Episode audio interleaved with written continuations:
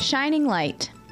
Let your light shine before men in such a way that they may see your good deeds and moral excellence and glorify your Father who is in heaven. That's Matthew chapter 5 verse 16. I find myself almost daily lingering on this verse, remembering to be the light, to shine in the darkness and not find myself dimmed by the world but brightened by Christ's love for me. I found myself this past week recognizing a little fact about light, a fact that I'm sure most all homeowners are very aware of. Not all light is equal. Personally, I prefer a soft white light, not yellow and not so bright that it's blinding. I've also learned that too much light can produce a lot of uncomfortable heat.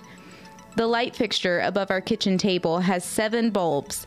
When all seven bulbs are lit and you're sitting under the light, it's not long before you're looking for an excuse to retreat. The amount of heat the light gives off has to be illegal somewhere. Christians can find themselves like this light fixture in my kitchen, oftentimes giving off so much heat that those around us are looking for a way out rather than drawing near.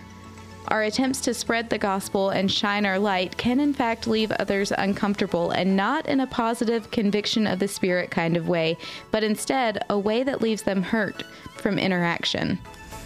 As we walk through our journey, let's remember to be gentle, just as Christ was gentle, soft and compassionate to those around us, shining our light in the dark and dying world, but only as a reflection of the light in our own lives, not seeking to burn those around us with unnecessary, uncomfortable heat.